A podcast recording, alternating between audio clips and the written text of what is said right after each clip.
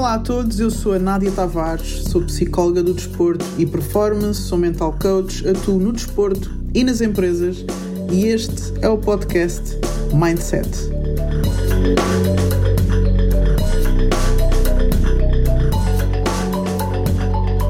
Aqui estamos hoje para falar sobre psicologia do desporto. Isso existe. Isso existe. Olha, tu acreditas que hum, há pouco mais de um mês, talvez ali entre a barreira de um mês, dois meses, perguntaram o que é que é isso? És psicólogo de desporto? O que é isso? O que é que faz um psicólogo de desporto? E nós às vezes ficamos ofendidos com isto, não é? Eh, pessoal, só para dizer, está aqui o Rio outra vez. A semana passada correu bem. Então, então a Nádia deixou-me vir outra não, vez. Na verdade, pessoal, correu mal e eu estou-lhe a dar uma segunda oportunidade. Portanto, aqui está ele. Se correu mal desta. Já, já foste. Ah, não, normalmente é que é três e ao fim da Ah, três é de vez. É. Três é de vez. Um, então eu acho que às vezes nós nos ofendemos quando estas coisas ainda acontecem, não é? Quando o pessoal ainda pergunta o que é que é psicologia de desporto, para que é que isto serve, ou mesmo tendo uma noção mais ou menos do que é que é, duvidarem da importância que esta área tem. Mas a verdade é que eu acho que é nossa responsabilidade explicar, clarificar qual é que é o nosso papel, o que é que é o nosso trabalho, o que é que estamos aqui a fazer e que isto pode ser realmente útil, não é? Ou não é uma responsabilidade nossa? É, e uma coisa que quando tu estavas aí a referir que também já, já me aconteceu é as pessoas, como tu estavas a dizer, quase que desmancham através do, de, das palavras psicologia do desporto. Ok, ok, tem a ver com desporto e com psicologia. E, e, mas a pergunta que às vezes fazem, mas isso é como? O que é que você, ou seja, com quem é que vocês trabalham? E, e, e, normalmente a resposta é com todas as pessoas que estejam envolvidas no, no processo desportivo. Não é? Uhum. Acho que primeiro trabalhamos com pessoas, não é? É aquele é passo atrás. É, normalmente não é com aliens nem nada. Nós trabalhamos com pessoas. A psicologia é a ciência do comportamento, ciência que estuda o comportamento, todos os processos que levam a esse comportamento, um, sejam eles mais inconscientes ou conscientes. E nós trabalhamos exatamente todas essas coisas dentro do contexto esportivo, trabalhamos o treino de competências psicológicas, não é? Falamos muito disso na psicologia do desporto, treino de competências psicológicas para o bem-estar e para o rendimento esportivo, sempre com estes dois pés. O bem-estar da pessoa e o rendimento esportivo do atleta, ou o bem-estar da pessoa, o rendimento esportivo do próprio treinador como treinador, na sua tomada de decisão, na sua liderança, na sua comunicação. Mas temos que ter sempre estes dois pés. Às vezes podemos equilibrar mais para a pessoa, às vezes mais para o rendimento esportivo, de acordo com a necessidade que está à nossa frente. Mas é isso que nós estamos aqui a fazer. Um, e acho que às vezes também há uma confusão muito grande sobre um, a necessidade de haver um psicólogo no clube, não é? numa instituição desportiva, ou só o chamamos quando há uma grande urgência e quando não é preciso, não, não é preciso o psicólogo estar lá, não é? Um, e eu normalmente respondo isto de uma forma e normalmente consigo convencer as pessoas que é, se tu queres ser um atleta de alta competição, se queres chegar ao alto rendimento, a tua mentalidade tem que ser de melhoria constante. Não pode ser só quando está mal vou resolver.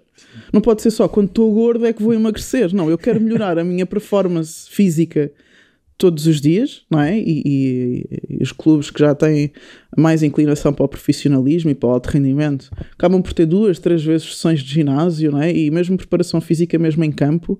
Um, eu, eu, vou, estou a usar muito também a, a, imagem do futebol e do basquete e dos esportes coletivos, mas isto é aplicável para qualquer modalidade.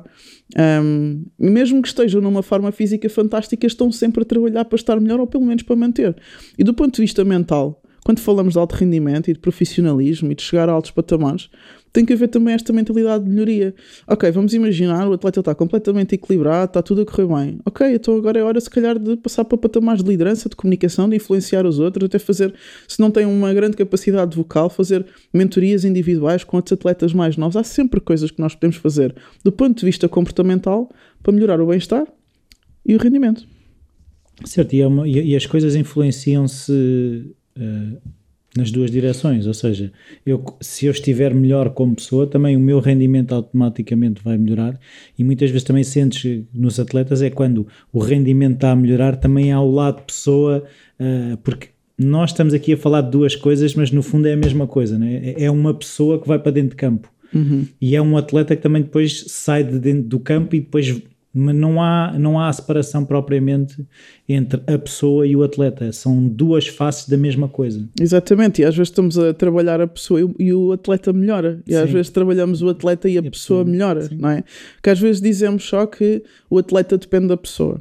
Mas quando estamos a falar de um atleta de alta competição que dedica toda a sua vida não é? e que teve anos a treinar para chegar a um alto patamar, se a parte esportiva não está a correr bem, a pessoa não claro. vai estar bem, não se vai sentir realizada, vai sentir alguma frustração, vai começar a pensar se vale a pena dedicar tanto tempo, abrir mão de tanto tempo em família e amigos e tanta coisa, tanta restrição que existe para ser atleta. A pessoa também não vai estar bem quando o atleta não está bem. Então, às vezes, nós temos que ter este tato de temos que ter planos de intervenção, como é óbvio, e ter as coisas bem estruturadas quando levantamos necessidades e fazemos uma avaliação psicológica ao início, mas depois temos que nos sentar à frente da pessoa e ter a capacidade de perceber o que é que ela precisa naquele momento. E abrir mão dos nossos planos, às vezes da nossa segurança como psicólogos, de eu tenho um plano, passo um, passo dois, passo três. Às vezes tens esses passos todos alinhados, mas chegas à frente e a pessoa não precisa de nada daquilo e tu tens de ter a capacidade de ler o que é que ela precisa naquele momento, não é? Mas vamos dar aqui uns passos atrás. Eu acho importante agora só darmos aqui alguma estrutura do que é que é o trabalho da psicologia do desporto. Uhum. Uh, eu tenho trabalhado em várias vertentes. Já trabalhei a tempo inteiro num clube, já trabalhei meio tempo num clube, já trabalhei pontualmente em clube, já trabalhei a nível particular com atletas, a nível particular com treinadores, a nível particular com dirigentes. Portanto, há várias formas da psicologia do desporto atuar, até com formação, seja dentro do clube, seja fora. Árbitros também é uma. uma Árbitros também é outra possibilidade. Tudo o que é um agente desportivo dentro da psicologia do desporto é válido, os pais são válidos, uh, outros departamentos, fazer uh, formação a outros departamentos multidisciplinares, portanto, tudo isso é válido. Um, agora é uma questão de não sermos tão rígidos, nem nós psicólogos, nem os clubes, de que a única possibilidade de trabalhar dentro de um clube é a tempo inteiro, com um grande contrato, XPTO e que tem que estar lá todos os dias, a toda a hora. A verdade é que se calhar há muitos clubes é? E eu tenho que ter noção disto, porque trabalho já há algum tempo em, em, em meios profissionais e alto rendimento, em que realmente há condições para ter psicólogos a tempo inteiro, mas a maioria das instituições desportivas em Portugal não têm hum. condições para ter um psicólogo a tempo inteiro. Então, se calhar, temos de dar aqui alguns passos atrás para não passar do 8 para 80, se calhar temos que ir ali ao 44, não é? Que é, ok, então eu posso ficar uma vez por semana e acompanho os casos que a gente vir que têm mais prioridade e faço intervenções mais grupais e falo com o treinador. Ou venho cá a cada 15 dias e faço uma palestra, ou faço isto, ou faço aquilo, ou faço a observação dos jogos em casa para não ter que me deslocar. Ou seja, há tanto meio termo que eu acho que o importante é começar. Uhum. Não, eu estava a pensar também eh, numa situação de um clube que, que tu também conheces, que é a decisão, por exemplo, eh, ainda há clubes que a, eh, a parte da fisioterapia é feita externamente e depois há clubes que a pouco e pouco começam a ter o fisioterapeuta duas vezes por semana, três vezes por semana e também começam. E, e eu não vejo que o trabalho do psicólogo seja diferente uh, da questão do, do, psico, ah, do fisioterapeuta, porque, como tu estavas a dizer, tu podes ter situações em que há uma exigência grande e se calhar é necessário ter lá o psicólogo uh, mais tempo, mas haverá situações em que é mais uma questão de psicoeducação de apoio pontual do que propriamente estar já com uma intervenção muito estruturada e muito uh, já virada para o alto rendimento. Estamos a falar que se estas questões forem abordadas na formação, uh, mais facilmente todos os envolvidos, sejam os treinadores estão envolvidos na formação, os atletas estão envolvidos na formação, todos vão começar também a, a, ter outras ferramentas e a olhar para a psicologia do desporto de outra forma. E a começar a ver a presença do psicólogo como uma coisa mais natural. Isso tu disseste é muito importante, porque às vezes um, ehm, nós pomos o, o psicólogo a fazer um trabalho mais pontual, digamos que não diário, mas queremos que ele tenha os mesmos resultados que teria se estivesse lá todos os dias. E o próprio psicólogo acha que consegue ter. Nós temos que depois balizar que intervenção é que vamos ter se estamos lá pontualmente. Okay? Se calhar não posso acompanhar todos os atletas, mas há um bolo de atletas que eu digo que têm mais necessidade e trabalhamos. Se calhar não consigo trabalhar com todos os treinadores, mas trabalho com o treinador principal. Se calhar não consigo ir ver todos os jogos, mas consigo ir ver um treino e consigo ter feedback dos jogos e consigo ter falar com o pessoal da análise e do scouting para me dizer como é que foi o jogo, dar-me o feedback de como é que as coisas estão e de que objetivos é que temos traçados para este, para este, para este atleta e porque é que não está a fazer. Portanto, há outras formas de o fazer. Nós temos é que, eu, eu, eu, tenho isto muito em mente, porque como estava a dizer, já trabalhei de várias formas, não prometer mais do que aquilo que eu sei que eu posso cumprir. Mais vale prometer abaixo e cumprir a mais do que prometer acima e cumprir a menos.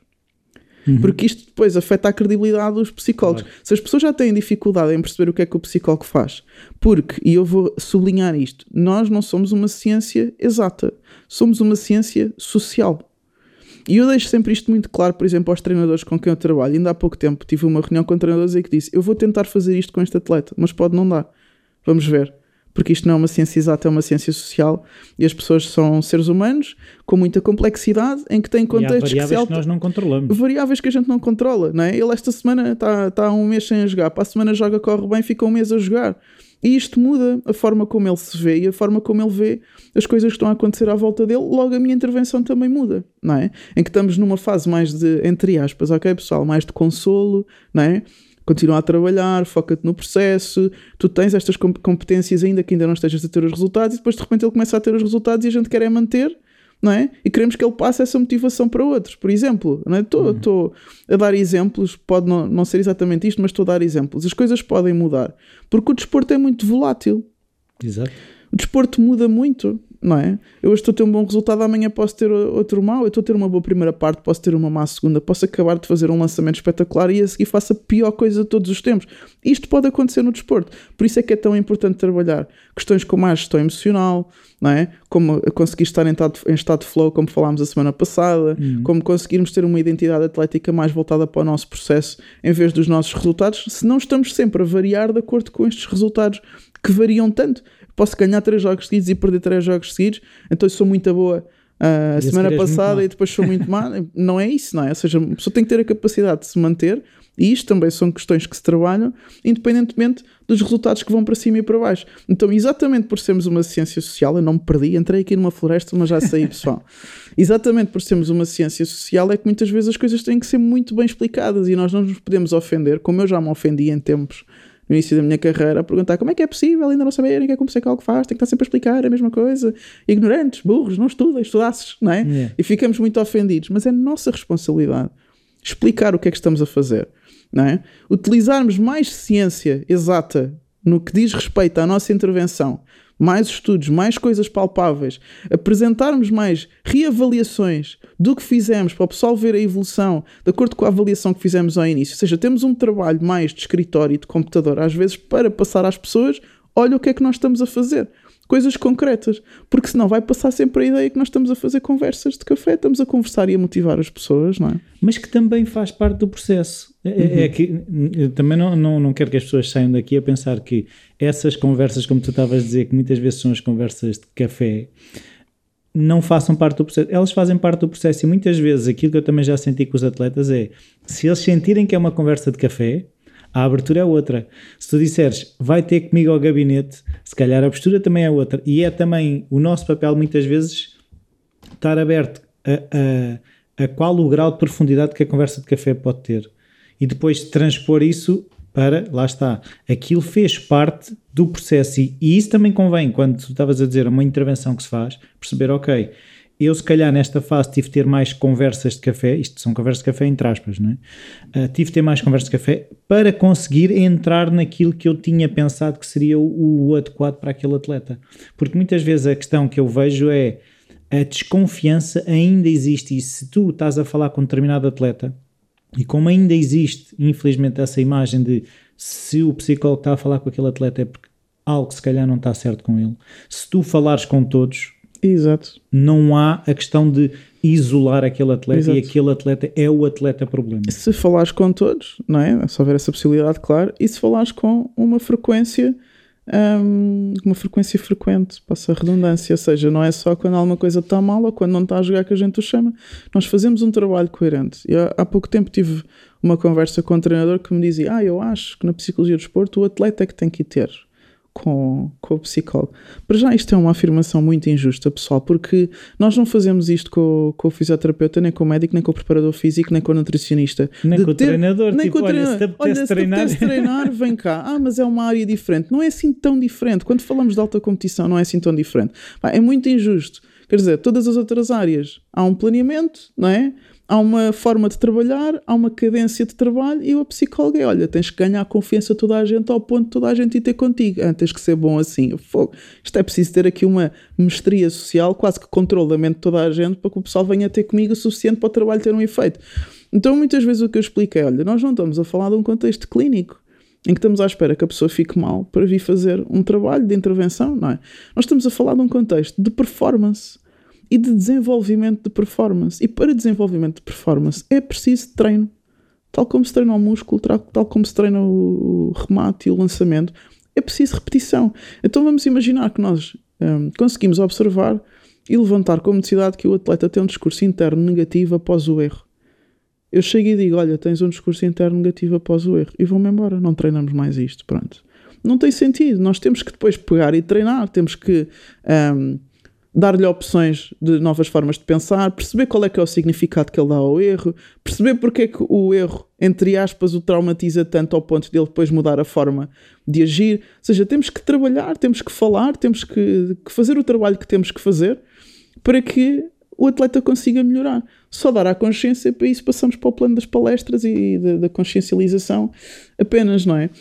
Mas aqui, vamos aqui estruturar. Eu, eu, nós deixámos um post esta semana no, no nosso, na nossa página sobre isso, a falar sobre as fases da psicologia do desporto. Acho que é importante haver uma primeira fase de avaliação. Acho que às vezes os psicólogos também entram muito entusiasmados quando estão a começar, não é, Rui? Não é? Começamos a querer fazer imensas coisas, a querer responder aos pedidos, a querer parecer úteis e perdemos aquele espaço de, de observação, não é? De ver como é que as coisas funcionam. Porque também, lá está, porque normalmente as, eh, eh, as pessoas também já, aquelas que vão chamando o psicólogo uh, também já tem essa. Já perceberam a importância e acham, muitas vezes também há quase o extremo oposto, que é achar que aquilo é um comprimido mágico que eu agora chamo o psicólogo, ele muda a mentalidade aqui de todas as pessoas e eu de repente passo a ter só atletas de alto rendimento dentro de campo com as mentes mais trabalhadas, porque a presença do psicólogo vem trazer aqui a magia que faltava para dentro do campo. E, e, não é assim, ou seja, como tu estavas a dizer, é um trabalho que se tem que fazer e não há atalhos. Não há atalhos. E da mesma, eu há bocado estava a ouvir a dizer que quando estávamos a comparar a questão de se não quiseres vir treinar, não treines. Como tu próprio começaste no episódio a dizer, treino de competências psicológicas. Treino. Um treino é treino de competências físicas, uhum. treino de competências táticas seja o que for, é treino de competências. Logo, se é treino, implica uhum. que tem que ser regular e, e sistematizado. E repetição, treinar é repetir, não é? Treinar é repetir, é errar, ajustar e voltar a fazer até se conseguir fazer as coisas de uma forma que seja aceitável para a, próxima, para a própria pessoa, não é? Então eu acho que esta, forma, esta primeira fase de, de, de observação, de avaliação, de levantamento de necessidades tem duas vantagens. Temos muito mais informação para quando formos intervir ser mais certeiro. Uhum e temos um espaço para ganhar confiança dentro do meio em que estamos a trabalhar. Sim. E às vezes ignoramos isso, não é? é? Às vezes eu também já vi psicólogos jovens também muito frustrados quando entram no meio. Ah, porque não me deixam fazer isto. Ah, porque. Ninguém fala comigo. Uh, ah, oh, porque não confiam no que eu estou a dizer. Ah, porque eu digo para fazer uma coisa e ninguém faz. Pessoal, isto acontece em todas as áreas, em todas as empresas, em todas as funções, com todas as pessoas. As pessoas que se confiarem em ti, até o PIN fazem. Agora, tu podes ser a pessoa mais competente se as pessoas não confiam em ti. Tu podes estar a dizer coisa mais certa. Ninguém vai fazer. Com o treinador acontece o mesmo. Podes ser o treinador mais competente. Se os teus atletas não confiam em ti, pá, no momento de pressão tu vais dizer vamos mudar para aqui para aqui, o pessoal vai todo cético. Mas se o pessoal acredita em ti, tu podes dizer só vamos olha, uma parede, bora. E o pessoal vai, porque acredita que aquilo tem efeito. Não é? A, confiança, a relação é, é a maior ferramenta do psicólogo. É a relação. E nós, não de uma forma falsa e superficial, até porque acho que as pessoas sentiriam isso, mas nós mesmos, como psicólogos, temos que trabalhar em nós para ter boas relações, para termos caráter, para sermos empáticos, para termos escuta ativa, para compreendermos o outro, para nos pormos no lugar do outro, para perceber o que é que o outro precisa, não o que é que eu faria se estivesse no lugar dele, ou o que é que eu gostaria de ter se estivesse no lugar dele. E às vezes nós psicólogos ex-atletas vamos cometer esse erro e eu também cometi esse erro de dar aos atletas com quem eu estava a trabalhar aquilo que eu achava que precisava quando eu era atleta e isto Sim. é o melhor e, e, para aquela pessoa pode não ser. Portanto, temos esta capacidade de conhecer o meio antes de intervir é muito importante, porque como eu disse, não é uma ciência exata, ainda que tu faças avaliação psicológica, tu vais ter dados que depois falando com a pessoa percebes de outra forma. Porque a pessoa pode ter o mesmo sintoma por razões diferentes. Uhum. Ah, esta pessoa tem dificuldade em lidar com a falha por razões diferentes.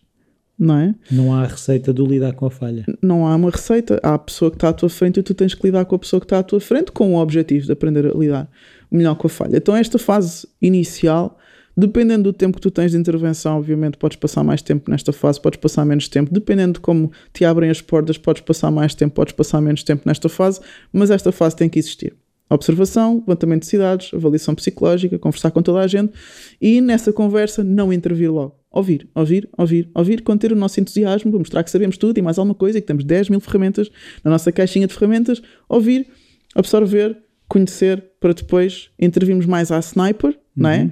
Do que à metralhadora sim, para todo o lado. Sim. Vamos tentar fazer tudo e ver se alguma coisa dá. A seguir esta fase, acho muito importante, antes de passarmos à intervenção em si, haver um plano de intervenção e que se diga às pessoas responsáveis, treinadores, diretores, dirigentes, etc. Olha, nós estamos a pensar fazer isto porque vimos isto. Detetámos isto, isto, isto e isto, avaliámos desta, desta, desta, desta forma, para não pensarem que é só da nossa cabeça, fizemos este teste de avaliação, fizemos estas entrevistas, falámos com estes treinadores, fizemos esta observação de treinos, esta observação de competição e o que concluímos foi isto, isto, isto, isto, isto. E se o psicólogo estiver a fazer um bom trabalho, vai bater certo. Não, não tem como não, porque também, apesar de ser uma ciência social, é ciência, não é? E as coisas vão sair enviesadas para um determinado ponto de necessidades psicológicas. E depois nós dizemos que estávamos a intervir assim, assim, assim, de acordo com as condições em que o psicólogo estiver, de acordo com as condições que o clube der, de acordo com um, a frequência com que o psicólogo está presente no clube, nos jogos, nos treinos, propor um plano de intervenção com princípio, meio e fim, ok? Uh, levantar necessidades específicas também. Ah, percebemos que, imagina, estamos a trabalhar com, com crianças e com adolescentes, que se calhar os pais pode ser uma boa coisa para trabalhar. Percebemos que os treinadores é uma boa coisa para trabalhar. Percebemos que muitos atletas lesionados, quando voltam, voltam sem confiança, pode ser uma coisa interessante para trabalhar. Portanto, também levantar necessidades específicas e não só, ah, sim, uh, temos que trabalhar a gestão de emoções. Uh, quem não? Uh, ok. Hoje em dia, não é? Se a gente Tens que respirar. Tem, temos que saber respirar. Ou seja, não só coisas gerais, mas coisas específicas para aquele contexto e responder à necessidade daquele contexto. E depois entrar na intervenção. Não é? Entrar na intervenção em si, tentar cumprir o plano, mas ser flexível para não o cumprir.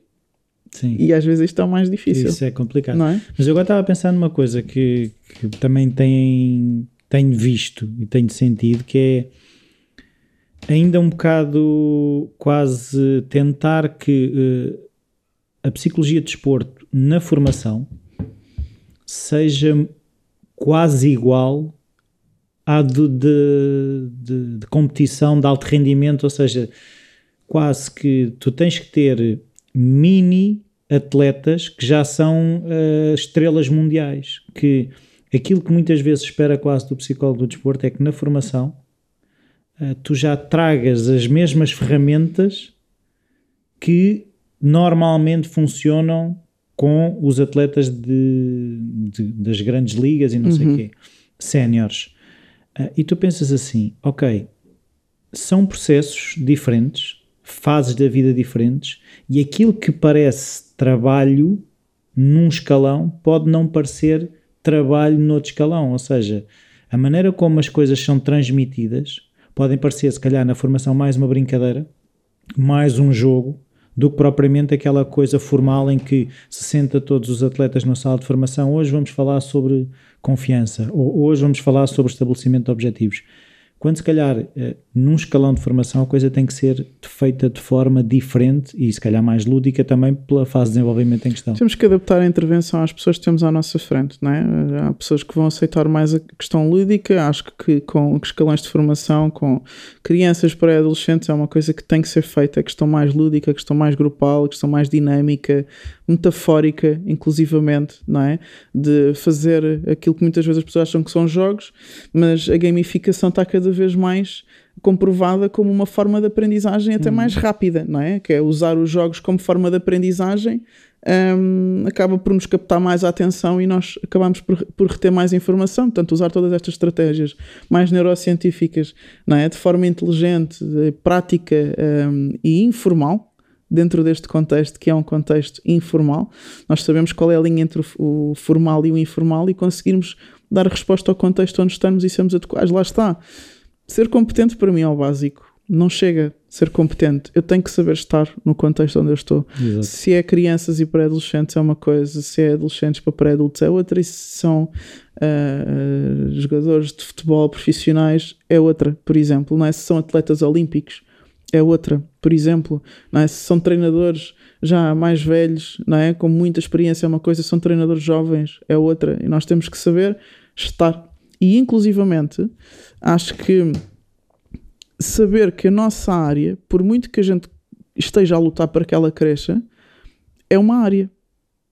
O que é que eu quero dizer com isto? Que ainda há nutrição, que há preparação física, que há o departamento médico, há os tratamentos, que há isto e aquilo e o outro, em que um atleta, quando vai treinar, tem tudo isto, não tem só a psicologia. Então nós temos que saber que somos mais um, mais um pilar daquilo que é alta competição. Não somos tudo por muito que se use aquelas coisas e nós ficamos muito, muito orgulhosos de o que faz a diferença é a cabeça e nós ficamos muito orgulhosos, yeah, yeah, nós somos mais importantes. Não somos mais importantes, nós temos é sido menos importantes e por isso nota-se mais a diferença certo. aí, não é? Porque é o que, como é o que, ainda o que se menos trabalha, o que menos se trabalha é aquilo que mais se sente falta, não é? Mas quando for trabalhado ao mesmo nível que os outros, se calhar vai-se notar falta de outra coisa qualquer.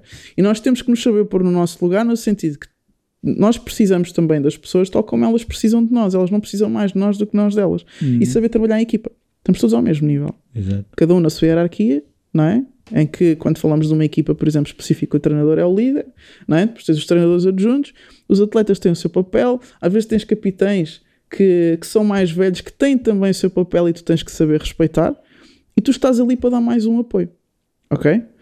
E isso é muito importante para depois a relação que tu vais criar com as pessoas, que cria a tal confiança. Ah, porque acho que ninguém, ninguém gosta de, de te sentir diminuído, hum. não é? Ou sentir que tu estás a diminuir ou estás a ser paternalista. Uh, ou que foste lá para criticar, que às vezes também há um bocado dessa. É um bocado o que tu estás a dizer, a criar relação e também ter esse, esse tato de. Ainda outro dia partilhava contigo, tinha assistido a algumas coisas em treino e que sentia que a, a passar da mensagem tinha que ser uma coisa mais soft para não ser sentida como, como uma crítica, não é? Yeah. Muitas vezes, se calhar também há essa às vezes quando tu vais observar um contexto e percebes, ok, do meu entendimento a peça que está aqui a precisar de ser mexida é esta e há a tentação de eu vou agarrar nesta peça e pô-la logo no sítio. Sim. Quando nós o que temos que perceber, ok, esta peça funciona neste contexto, mas está a ser influenciada por mais coisas. De que forma é que eu posso uh, entrar no contexto e, e, e, dar à peça as ferramentas que ela precisa para também se ajustar e, e, automaticamente o ambiente também se ajustar. E muitas vezes é o, isto é o chamado intervenção direta, quando vais diretamente ao atleta, e há a intervenção indireta, que às vezes é através do treinador, não é? em que trabalhamos com o treinador para ele intervir com o atleta, às vezes trabalhamos com os pais para intervir no, no, filho, às vezes trabalhamos com a instituição para que hajam políticas desportivas que promovam determinados comportamentos nós temos que saber por onde entrar, porque às vezes não somos nós diretamente que vamos resolver um problema. Claro. Não é? Nós temos que também saber intervir no contexto e nestas dinâmicas todas, nesta sistémica toda, que depois chega ao resultado final, que é o rendimento esportivo dos atletas, não é? Uh, assumindo também o bem-estar deles. Há outra coisa aqui que é paralela à intervenção, que é as intervenções em crise. Hum. É quando há situações que, que acontecem imprevistos, às vezes pessoais, às vezes perdas na família, acidentes, uh, pode ser uma lesão também, tem a ver com o contexto desportivo, mas acaba por ser um imprevisto que mexe muito com o atleta. Então, outras situações a nível pessoal ou desportivo que nós temos de ter a capacidade de pôr os nossos planos em pausa, como eu dizia há pouco, e responder à necessidade da pessoa naquele momento e saber responder à crise naquele momento e intervir no contexto da crise. É? A lesão é um tema que eu gosto particularmente muito. Escreveste é? um livro? Escrevi um livro sobre a parte psicológica das lesões e a recuperação psicológica das lesões, porque acredito que muito da experiência do atleta durante a lesão é muito psicológica. Não é? Nós temos uma lesão física, mas quando falamos com atletas que estão lesionados, não é? fisicamente, as queixas deles é não posso jogar, ou sinto-me isolado, ou queria estar a ajudar a equipa, ou estou frustrado, estou ansioso, estou sem confiança. Isto são tudo. E perdem a motivação até para a recuperação. Perdem a motivação para a recuperação quando são recuperações longas e repetitivas, e, e há muitas lesões assim. E depois, ao voltar para o campo, muitas vezes por causa desta experiência negativa, voltam para o campo, mesmo que 100% recuperados fisicamente, voltam com algumas mazelas psicológicas em termos de confiança, uh, até de confiança corporal para voltar a fazer determinadas coisas, a percepção deles mesmos, a percepção de competência que eles têm deles altera-se, uhum. porque estão há muito tempo afastados, ou porque não se sentem no grupo, ou porque agora para chegar ao nível a que eu estava ainda estão muito presos ao que eram, em vez de estarem focados naquilo que podem vir a ser depois da recuperação. Portanto, há todo aqui um trabalho para fazer né, naquilo que é uma situação de crise, não é? Que muitas vezes um, até, até acontece exatamente pela falta de psicólogos no clube, quando o atleta lesiona-se, é posto de parte até pelo psicólogo, porque prioriza sempre os que não, jogam. Este já não faz falta, né? Yeah. Este agora não é útil. Mas é engraçado, tu agora estavas a, a questão das lesões, porque uh, houve uma situação que, que eu soube de a fisioterapeuta, quando houve uma lesão numa atleta, das primeiras pessoas que ela falou foi com o psicólogo para dizer atenção a isto, porque eu sei que este atleta, nesta situação, ele vai ter tendência a ir-se abaixo. E, e, este heads up de, olha, está atento, não é? Para a pessoa estar, para o psicólogo estar atento destas situações é muito importante. E cada vez mais eu sinto que as pessoas já começam a entender o papel do psicólogo na equipa, ou seja, não é um alien que chega e que chega ali e mete a mão na cabeça das pessoas e que programa tudo de novo, não é? Era fixe. Achas? Eu, eu, como gosto de conversar, acho que perdia-se perdia muito. Perdia-se muito. Uh, mas a questão é essa: é as pessoas hoje em dia nas equipas já, já começam a sentir o psicólogo como membro da equipa uhum. e não como um, um, elemento que chega ali e que vai fazer umas palestras motivadoras e bora lá uhum. pessoal e vamos ganhar yeah. oh, e não sei o quê, agora até os comemos e não sei o uhum. quê e fica ali tudo cheio de adrenalina não sei o quê e depois pronto, aquilo não é nada não é? não não é nada e acho que até nos prejudica como profissionais, não é? Porque nós não conseguimos controlar o ganhar ou perder, não é? E depois vamos para ali dizer que vamos ganhar, vamos ganhar, e depois não ganhamos e depois balela, a culpa não é? foi do psicólogo. O psicólogo disse e agora tudo o que tu disseres ninguém vai acreditar. Nós temos que nos focar no que podemos controlar, tal como dizemos isto aos, atletas, atletas, nós como psicólogos temos que nos focar no que podemos controlar e o que nós podemos controlar é o treino de competências psicológicas seja em que contexto for daquilo que estamos a falar, seja a que nível for, atletas, treinadores, dirigentes, etc., por aí fora, é isso que nós podemos controlar, é o treino de competências psicológicas. E, e, eu até costumo, eu acho que já te falei isto contigo, até costumo pensar assim: nós conseguimos ter resultados no nosso trabalho, isto tem várias camadas, não é? Primeiro, as pessoas têm que gostar de nós, porque se uma pessoa não gosta de ti, ninguém te vai ouvir. Okay? E depois de gostar de ti, tem que te ouvir dar ouvidos ao que estás a dizer, porque a pessoa pode gostar de ti, ouvir-te e dizer, ah, ah tá, mas não, piada. fixe, mas não. A pessoa tem que gostar de ti e tem que te ouvir. Depois de ouvir, tem que conseguir pôr em prática. Sim. É, porque ela pode ouvir e dizer, não consigo fazer isto. Tá? Eu sei que tens razão, mas, mas não consigo, não é? Depois de pôr em prática, aquilo tem que dar resultados. Portanto, aqui tem várias camadas e a gente só consegue controlar as primeiras, Sim. que é a intervenção em si. Sim. Não é? é conseguir criar boas relações e conseguir fazer a nossa intervenção. Isso é o que a gente pode controlar. De resto, não é? até para o próprio psicólogo, não é? ter aqui alguma paz de consciência, nós não vamos salvar o mundo. Não, nós, nós podemos não, não foi fazer. por isso que viemos para estas profissões. Pá, tinham-me dito que sim, mas depois eu percebi que não. Que, sabes que quando eu tive o kit de psicólogo, eu não tinha lá nenhuma capa para, de ah, heroína. Isso também, se calhar, isso arranja-se, não é? Depende do fato. Mas a verdade é que muitas vezes vimos com esta assim: eu vou mudar o mundo, eu vou fazer tudo diferente, eu vou não sei o que. Não, tu vais fazer é bem o teu trabalho e depois de fazeres bem o teu trabalho, vamos ver que oportunidades surgem e onde é que isto pode acontecer e se vão acontecer resultados. Tu podes fazer tudo bem. Não é? Vamos imaginar que há 20 equipas no campeonato, todas fazem tudo bem, ao mesmo nível. Ainda assim, uma vai ser campeã e as outras não. As outras todas 19 vão ter feito também coisas muito bem, mas há uma que sai campeã. Há uma que ganha e as outras que perdem. Portanto, não há 19 eu... equipas a fazer tudo mal. Exatamente. É? Há muitas equipas a fazer tudo muito bem, muitos atletas a fazer tudo muito bem e que não vão conseguir o resultado. E isso não pode excluir a competência que nós tivemos no nosso trabalho. Então é nisso que nós temos que nos focar, independentemente do resultado que a gente venha a ter ou não. E depois termos a sorte de termos pessoas à nossa volta que nos conseguem reconhecer por isso. Mas eu acho que se nós fizermos as coisas com estrutura, com princípio, meio e fim, com uma avaliação e agora a última fase, depois da intervenção, reavaliar aquilo que nós fizemos. Aconteceu isto, conseguimos intervir nisto, isto melhorou, isto ainda pode melhorar, para o ano podemos fazer mais assim, podemos intervir mais por aqui, tal, tal, tal, tal, tal. Se nós tivermos também depois esta capacidade, ainda melhor para a psicologia do desporto. É? Para a psicologia do desporto, para as pessoas que estão a trabalhar contigo e para ti como profissional. Mas eh, eu acho que não é muito. Uh, ainda não consegui perceber outra forma de, de sair desta linha. Avaliar não é? O observar o, o, plano, intervir, estar preparado para outros imprevistos e depois fazer uma nova avaliação no final, uhum. não consigo sair muito disto. Dentro disto, pá, é, é, como já ouvi, é uma grande psicóloga dizer: pá, se tiveres que fazer o pino para lhes dar confiança, faz, é o que tu achares. Mas eu não sei fazer o pino. Faz outra coisa qualquer, não há problema nenhum, a gente ajusta. A questão é que dentro daquilo, depois cada psicólogo tem o seu estilo.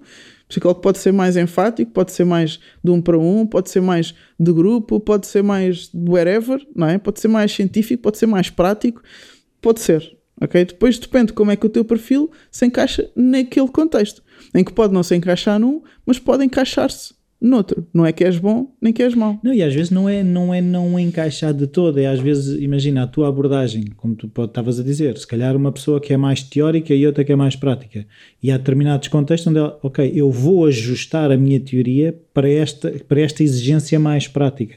Ou eu que sou mais prático, se calhar tenho que ir buscar alguma teoria porque neste ambiente é exigida essa, mais, essa componente mais teórica. Exatamente, e acho que eh, tanto num contexto como noutro temos que saber responder e, tá, e estar prontos para isso. O contexto do desporto é muito particular. Eu tenho isso a dizer. O contexto do desporto acho que é diferente.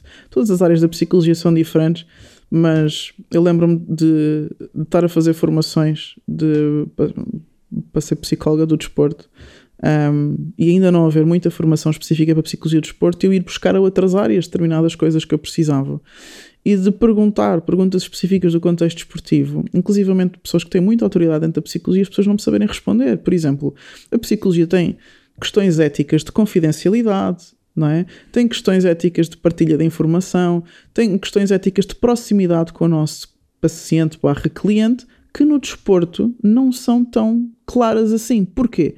ok, o que, a conversa que eu tenho com o atleta é confidencial, mas eu tenho que dar um feedback ao treinador de como trabalhar com ele. Olha, ele tem um perfil assim assim. Eu não vou contar o que é que ele me contou. Eu não vou falar da vida do atleta, ele não vai saber o que é que eu falei com o atleta, mas eu tenho que dar um determinado feedback.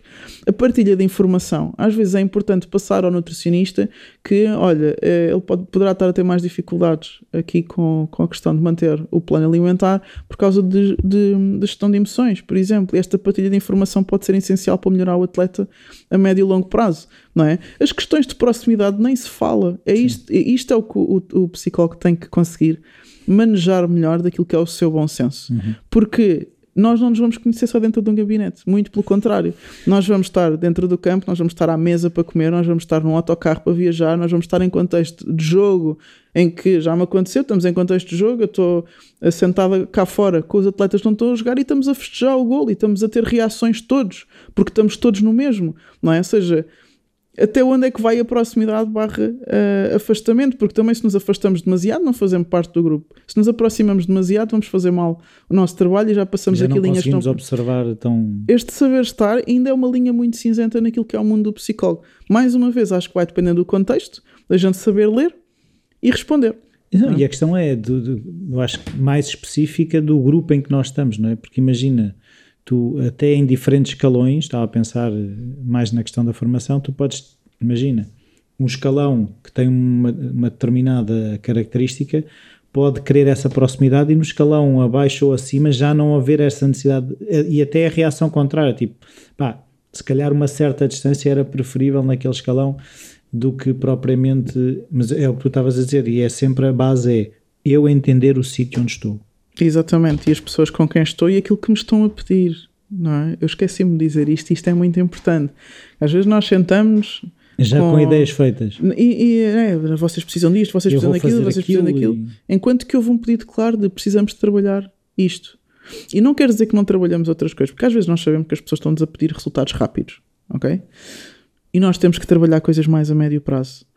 Qual é que é a resposta? Trabalhar os dois. Uhum.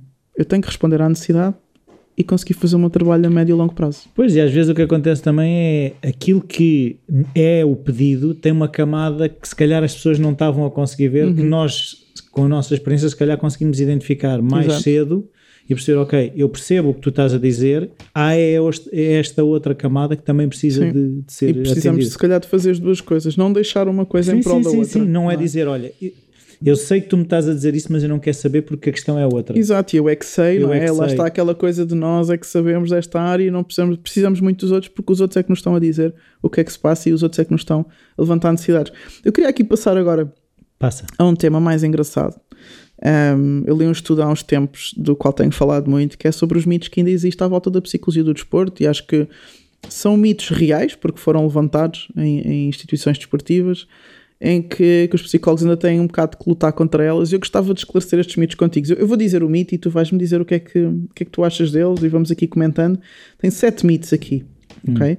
Uh, muito reais ainda e muito válidos ainda em muitos contextos.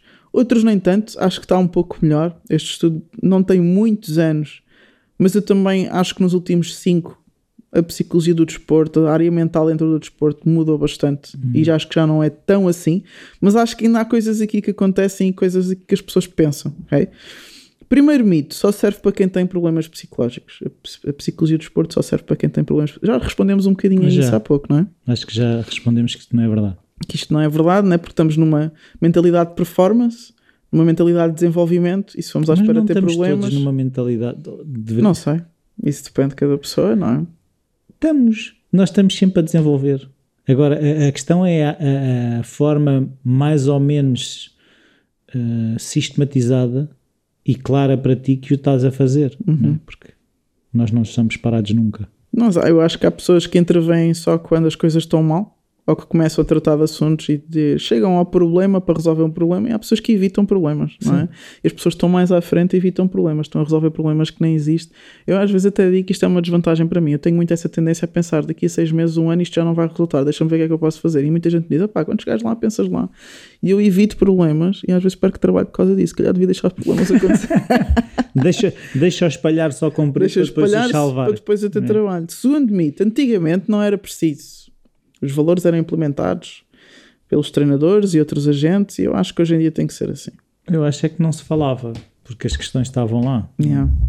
Acho que se falava muito menos, não é? Não se podia ser fraco no desporto. Não, e, e, e, mesmo o Michael Phelps, que tem sido muito aberto relativamente à questão, da, por exemplo, até da saúde mental, ele, fala, ele tem falado mais na questão da saúde mental do que na questão da performance. Ele próprio diz que ainda era, se tu dissesses que estavas a lidar com alguma coisa, como se isso fosse eh, combustível para os teus adversários, ou seja, que os teus adversários poderiam usar o facto de saberes que tu não estavas 100% em termos mentais como algo usado contra ti. E ele diz que hoje em dia percebe que não é isso, mas que ainda pensou isso também. Exatamente. Terceiro mito. As características psicológicas são inatas, não se podem trabalhar. Se uma pessoa é assim, é assim. Então, mas o que é, isso, é, serão as mesmas pessoas que acreditam que se tu não nasceste a jogar à bola, nunca vais jogar à bola. Exatamente. Ou seja, as competências psicológicas são competências, não são traços. Não é? Uma coisa é o traço de personalidade, outra coisa são as competências e todas as competências são treináveis. E muitas vezes as pessoas aceitam esta ideia que eu te estou a dizer agora, mas depois na prática, quando dizem, ah, este atleta é assim, não sei o assim, também, mas isso treina. Ah, não, assim, ele vai ser assim. Como tu também é. referes muita vez, é o está. Sim, ele está assim, ele não é assim. Podemos trabalhar pelo estar de outra forma, mas temos que trabalhar. Ah, não sei se vale a pena, não sei o quê. Claro sempre que, foi assim. Não, mas claro que é assim. As, como tu estavas a dizer, as características de personalidade vão influenciar as competências que se calhar têm que ser treinadas e a forma como elas têm que ser treinadas, mas não determinam o resultado final. Exatamente. Agora, claro que há pessoas que pelos traços, pelo ambiente em que viveram, pela educação que tiveram, pelas experiências de vida, têm mais tendência a terem determinadas competências e outras menos. Claro. Então aquilo que eles não desenvolveram tão naturalmente, vamos treinar intencionalmente, sem problema nenhum. Do género que há, há jogadores que se calhar crescem a, a, usar mais um pé do que outro. Não quer dizer que eu não vá tentar treinar o outro, o outro pé. Exatamente. Quarto mito, demora muito a ter resultados visíveis. Adoro esta. Não, porque tu sabes, qual, todos os jogadores da primeira divisão em Portugal eles em um mês ficaram assim. Yeah, foi rapidinho. Mês, foi rapidinho. Foi tipo 3, 4 treinos, assim, de motivantes sim, sim. e ficaram mesmo bons. Este é. normalmente é o argumento que eu uso. Quanto tempo demora a fazer um jogador de futebol? Quanto tempo demora a fazer um jogador de basquete? Então, quanto tempo demora a fazer uma ginasta olímpica? Tempo, bastante. Então será que estamos a falar de que estamos a, a comparar este muito tempo com o quê? O que é que é muito tempo? Exatamente, não é? O tempo é muito relativo. O que é que é muito tempo? O que é que é pouco tempo? Queres intervir em um mês? Então está bem. Então agora vamos ser justos e pedir ao preparador físico para deixar aquela pessoa que nunca treinou pronta num mês. Sim. Não vai acontecer. Não é? Provavelmente vamos arrebentar a pessoa se quisermos que seja tão rápido. Nós temos que ir gradualmente intervindo e a pessoa vai crescendo à volta daquilo que nós temos para lhe dizer. Mas, mas, lá está, eu acho que a grande diferença é que tu, por exemplo, o preparador físico, tu vês um treino uhum. e vês que a pessoa sai suada e vês, yeah. e vês que o músculo se calhar já está mais tonificado, ou seja, como tu também já referiste, é mais visível do que se calhar o nosso trabalho. É, Exato. Parece mais lento, parece que demora mais tempo, porque não, não consegues ver tão rapidamente coisas a acontecer. Coisas uh, palpáveis, Sim. não é? E, e, e, por isso, mais uma vez, repito que nós também somos responsáveis por dar coisas palpáveis às pessoas daquilo que nós estamos a fazer, até para, para facilitar este fluxo de, de trabalho, não é? Quinto mito, o fisioterapeuta, ou o enfermeiro, ou o adjunto, ou o team manager, ou o motorista, ou o roupeiro pode perfeitamente fazer o papel de psicólogo numa equipa, porque todos temos uma veia de psicólogo. Uhum. Mas é só uma. Eu acho que é só uma. Qual é que é? é? é do braço direito ou do braço esquerdo? Depende esta, se canhoto. É, esta coisa da veia de psicólogo é uma coisa que surge muito, não é? Mas não dizem também de médico e de louco, todos temos um pouco. É? eu acho, eu acho que. É, porque se tu confundires uma sessão terapêutica com um desabafo, eu acredito que tu possas confundir uma conversa com o roupeiro, com o, com o vizinho do lado, uhum. como uh, um, uma intervenção. É? Sabes que uma coisa ser terapêutica não quer dizer que seja terapia, não é? É muito terapêutico eu ir ver o mar. Ah, sim. É muito terapêutico eu estar com meus amigos. Certo. Um treino pode ser terapêutico. Não, mas até, mas até, lá está, a tua estabilidade e a tua gestão de emoções pode passar por, pelos desabafos, mas uhum. não é a mesma coisa. Não é a mesma coisa, não é intervenção, não é? Não há consciência de, de processo, mas eh, confesso que há pessoas que têm muita empatia, muita capacidade de conversa, mas para ser psicólogo tem que se estudar, lá está, é uma ciência, X anos, fazer estágio, entrar para a ordem, não é? E para estar em meios de alta competição, em princípio, ter alguma experiência para se conseguir lidar com os desafios do dia a dia. Sim, também agora fizeste lembrar de uma coisa que é usa-se às vezes, se calhar, a palavra psicólogo de maneira demasiado fácil, yeah. porque na altura em que eu treinava cães, chamavam psicólogo dos cães, e eu não era psicólogo, ou seja, eu não me sentava com eles a conversar, nem treinava outro tipo de competências. Exato. Havia treino e uhum. havia competências que o cão passava a exibir, mas Exatamente. eu não era psicólogo dos cães. Exato, e, e, e lá está, eu também eu, eu sei me sentar à mesa contigo e ver, olha, se calhar é melhor não comer batatas fritas, come uma salada e porque eu te aconselhei isto, não quer dizer que eu seja nutricionista. Claro. Não é? São coisas de senso comum. Correr faz bem, não faz não, mim preparador, preparador físico. físico. não é? Ou seja, uh, e é isto que nós temos que diferenciar. E, e, aqui havia um mito que falava do antigamente, não é? E há muita coisa que mudou desde o antigamente. E uma delas é esta: é a parte psicológica pode ser muito mais trabalhada de forma estruturada. E temos já profissionais preparados para trabalhar isto de forma estruturada, o que às vezes era visto de uma forma mais intrínseca, mais inata, mais natural. Mas, mas lá é. está, agora também eh, estavas a falar de, de, do treinador.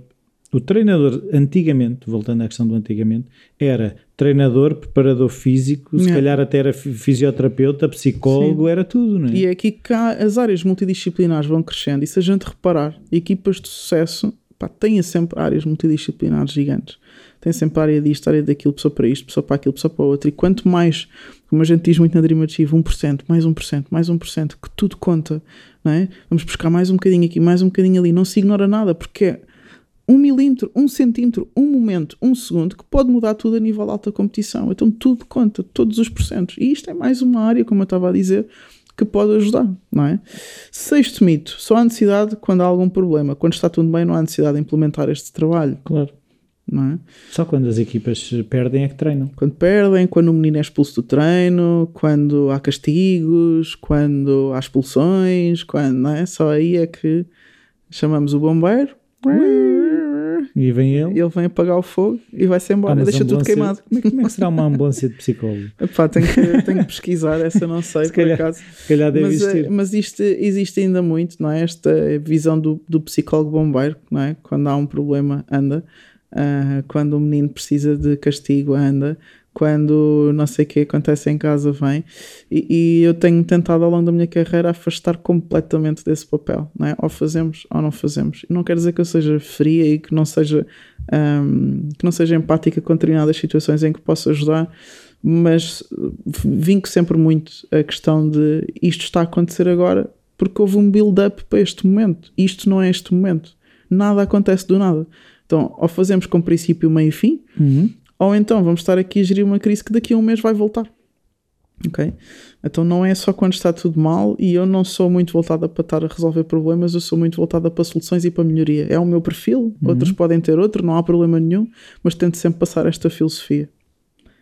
Sétimo e último, Então, o psicólogo só quer tirar a autoridade do treinador. sem dúvida.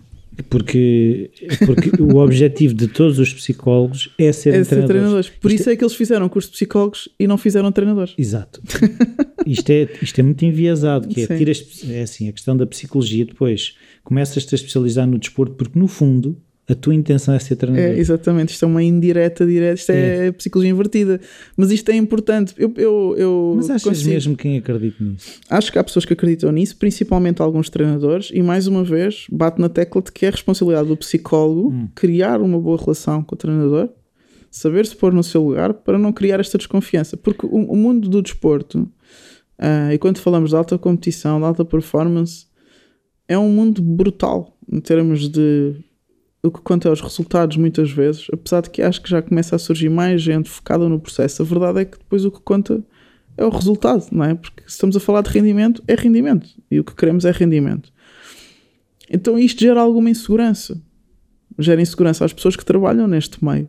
Não, um treinador nunca vai ser efetivo, não é? Num, num clube, não é? Ele tem contrato até ter bons resultados, ou até receber uma proposta melhor e fica lá. E isto é a realidade, não vamos estar a falar se concordamos, não concordamos, o que é que se poderia fazer, o que é que não se poderia. Isto é a realidade, é uma realidade, lá está, um contexto que nós temos que nos habituar. Isto gera insegurança e gera alguma desconfiança, ok?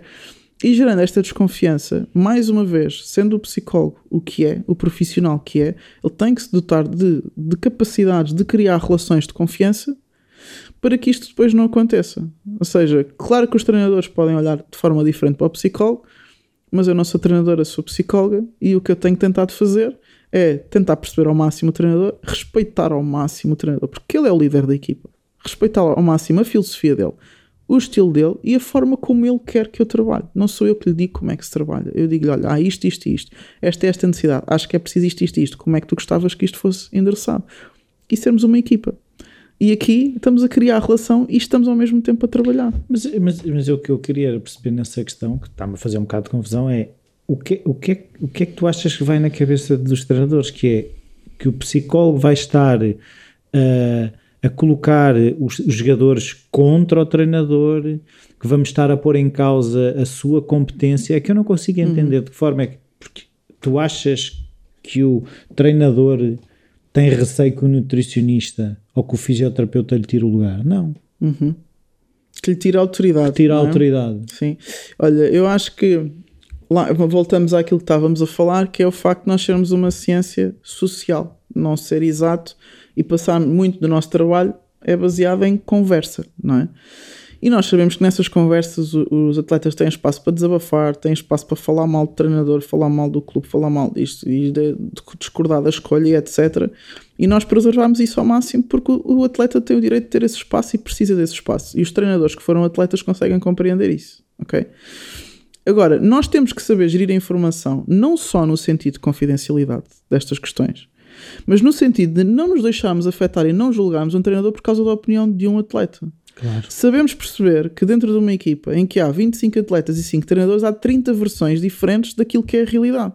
E nós temos que saber gerir essa informação, até nós emocionalmente temos que saber gerir essa informação. Em que tens quatro treinadores a falar mal do treinador principal e tu na mesma tu queres falar com a pessoa que está à tua frente, não vais falar com o treinador principal com a informação que os outros te deram. O que os outros te deram é para tu trabalhares com eles. O que tu trabalhas com o treinador principal é o que o, tu- o treinador principal te dá. E tu tens que saber gerir esta informação, não só, uh, não posso dizer, mas na forma como depois ficas a olhar para as pessoas por causa do que te disseram sobre. Ah, pois este gajo não deve ser grande coisa. Sim, e já, e já vais com o pé atrás a trabalhar coisas que se calhar ainda nem tu viste, não é? Porque os outros disseram que aquela Ah, pessoa ele era assim. comunica assado. mal e, e Sim, ele, e sim, ele está a comunicar super bem à tua frente. E tu já estás, uh, é, precisas a trabalhar. sua comunicação. Exatamente. E isto acontece na gestão de informação dentro dos clubes, não só do treinador para baixo, mas do treinador para cima também. Também há dirigentes, há diretores, há isto, há aquilo, não é? Também há pedidos, já trabalha mais com este treinador, trabalha mais com este atleta, trabalha mais com este diretor, trabalha mais com isto. Naquela do coitado está mal, não é? E tu tens que saber gerir isto tudo. Por isso é que, e se calhar terminamos com uma coisa que devia ter sido o início, mas eu deixei propositadamente para o fim, porque agora vão compreender melhor o que eu tenho para dizer. O psicólogo tem que trabalhar nele mesmo. Okay? Há países em que é obrigatório o psicólogo fazer terapia. Porque se o psicólogo não está bem resolvido, se o psicólogo não tem gestão de emoções, se ele não sabe meter-se fora do que é fofoca e o que é desabafo em termos de contexto de trabalho, se ele não sabe ele mesmo ser seguro não é? o suficiente para ser verdadeiro e dizer o que pensa, em vez de estar-te a dizer o que te agrada e depois a outro que agrada e a outro que agrada, se ele não tem gestão, se ele não tem estrutura pessoal, ele vai fazer um mau trabalho. Porque a partir do momento em que o nosso trabalho é trabalhar com pessoas, é gerir pessoas, é gerir fluxo de informação, gerir grupos, se tu, como pessoa, não tens estrutura, vais fazer um mau trabalho por muitos estudos que tu tenhas na tua cabeça. Uhum. Acredito eu. Portanto, na mesma linha que há uma formação científica para o psicólogo, tem que haver uma formação só para o psicólogo. Se ainda não é obrigatório em Portugal, procura tu. Porque senão tu vais perder oportunidades de trabalho e vais chegar com uma fama de trabalho que pá, nem sequer te alertaram, se calhar na universidade, que isto era, era importante, é? e depois vais perder oportunidades e vão-te fechar a porta já com um rótulo que se calhar tu podias ter prevenido. Lá está, não esperes ter um problema para resolver. Sim, sim. Sem dúvida, eu concordo a 100% com, com isso, porque isso é uma coisa que eu, que eu sinto na minha formação, é que tu até podes ter, como tu estavas a dizer, 500 estudos à frente, uh, ou seja, presentes na tua mente, mas, mas quando chega a pessoa à, à tua frente, há um ser humano em relação com o outro ser humano. Depois é que vem os estudos. Mas primeiro, e que ser humano é que chega àquela relação? É um ser humano que não sabe lidar com a tristeza quando alguém se apresenta triste? Uhum. É alguém que não sabe lidar com a raiva? É alguém que não sabe lidar com seja com o que for? A questão é, se eu não consigo lidar com as coisas, dificilmente eu vou conseguir trazer os tais estudos que eu tive a ler uhum. para a relação. Sim, sim. Eu, não e coisas pequenas, não é? Ou podíamos quase que abrir aqui quase outro tema, uh, quase com um sub-podcast a este, a este episódio. Mas, mas, pode ficar para a semana. Mas pode ficar depois para uma próxima. Um, mas, por exemplo, eu acho que uma coisa que eu, pá, que eu acho que melhorou muito a minha intervenção como psicólogo é respeitar os silêncios de uma, de uma sessão. E às vezes as pessoas me perguntarem, não dizes nada? Eu estava a ver os teus olhos a pensar, estás a pensar, estou-te a deixar pensar, mesmo que seja 10, 15 segundos, que seja desconfortável, seja um silêncio, a pessoa precisa daquele espaço em vez dela estar a tirar uma conclusão, já estou a fazer outra pergunta e já estou, porque com o meu entusiasmo de querer resolver o problema, não é? Faço 10 mil perguntas e digo-lhe 10 mil coisas e às vezes só precisa de uma uhum. ali, só vai reter uma. E eu tenho que perceber daquilo que a pessoa me traz à sessão. A pessoa uhum. começa a falar, faça-se isto, passa aquilo, esta semana foi assim, este jogo foi assim, este treino foi assim. Eu tenho que conseguir ter ouvido para perceber o que é que esta pessoa me está a dizer, em vez do que é que eu lhe quero dizer, o que é que esta pessoa me está a pedir. Sim. Porque a pessoa, se está a falar, ela já sabe que está sentada com um psicólogo ou a andar com um psicólogo. Eu gosto muito de fazer sessões à volta do campo.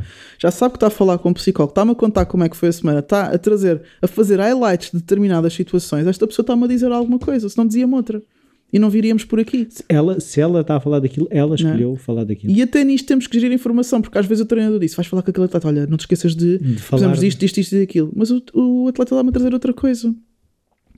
E às vezes eu preciso de priorizar aquilo que a pessoa me está a dizer. Perguntar, chegaste a falar daquilo? Uh, por alto. Por alto. é gerir, é gerir a informação, Sim. ok? E muitas vezes dizer ao treinador: olha, havia esta necessidade que eu acho que vai influenciar nisto que estás a dizer, porque se calhar não é bem por aqui, era mais por ali. Depois as relações de confiança ajudam com isso. Há muita coisa que podíamos falar sobre este último ponto do, do psicólogo trabalhar na sua pessoa. Eu acho que só cada um sabe um, o que é que passa em termos de um, de procura de reconhecimento e de aprovação dos outros, uh, daquilo que é a definição de respeito, né? quando uma pessoa não quer fazer o que tu dizes, tu achas logo que é falta de respeito, e às vezes muita gente dá ideias e não podemos pôr todas em prática e não há problema nenhum. Portanto, há aqui várias coisas que têm a ver com a estrutura da pessoa, do psicólogo. Pá, que não sei se estou errada nesta afirmação, mas acho que temos uma responsabilidade extra de trabalhar na nossa pessoa Exato. para poder trabalhar outras pessoas não é? e para poder trabalhar grupos e gerir grupos e, e, e, trabalharmos questões que são pessoais. Queres acrescentar alguma coisa, Rui? Acho que, acho que terminámos bem, uhum, não é? Portanto, sim. falámos aqui do que é a psicologia do desporto, ficou aqui uma coisa por falar que é a psicologia versus coaching, mas fica aqui para outra, para outra altura, sim. não é? Uh, falámos aqui da intervenção, do espaço de intervenção, com quem é que se pode trabalhar, dos mitos que existem na psicologia e daquilo que até o próprio psicólogo pode fazer melhor.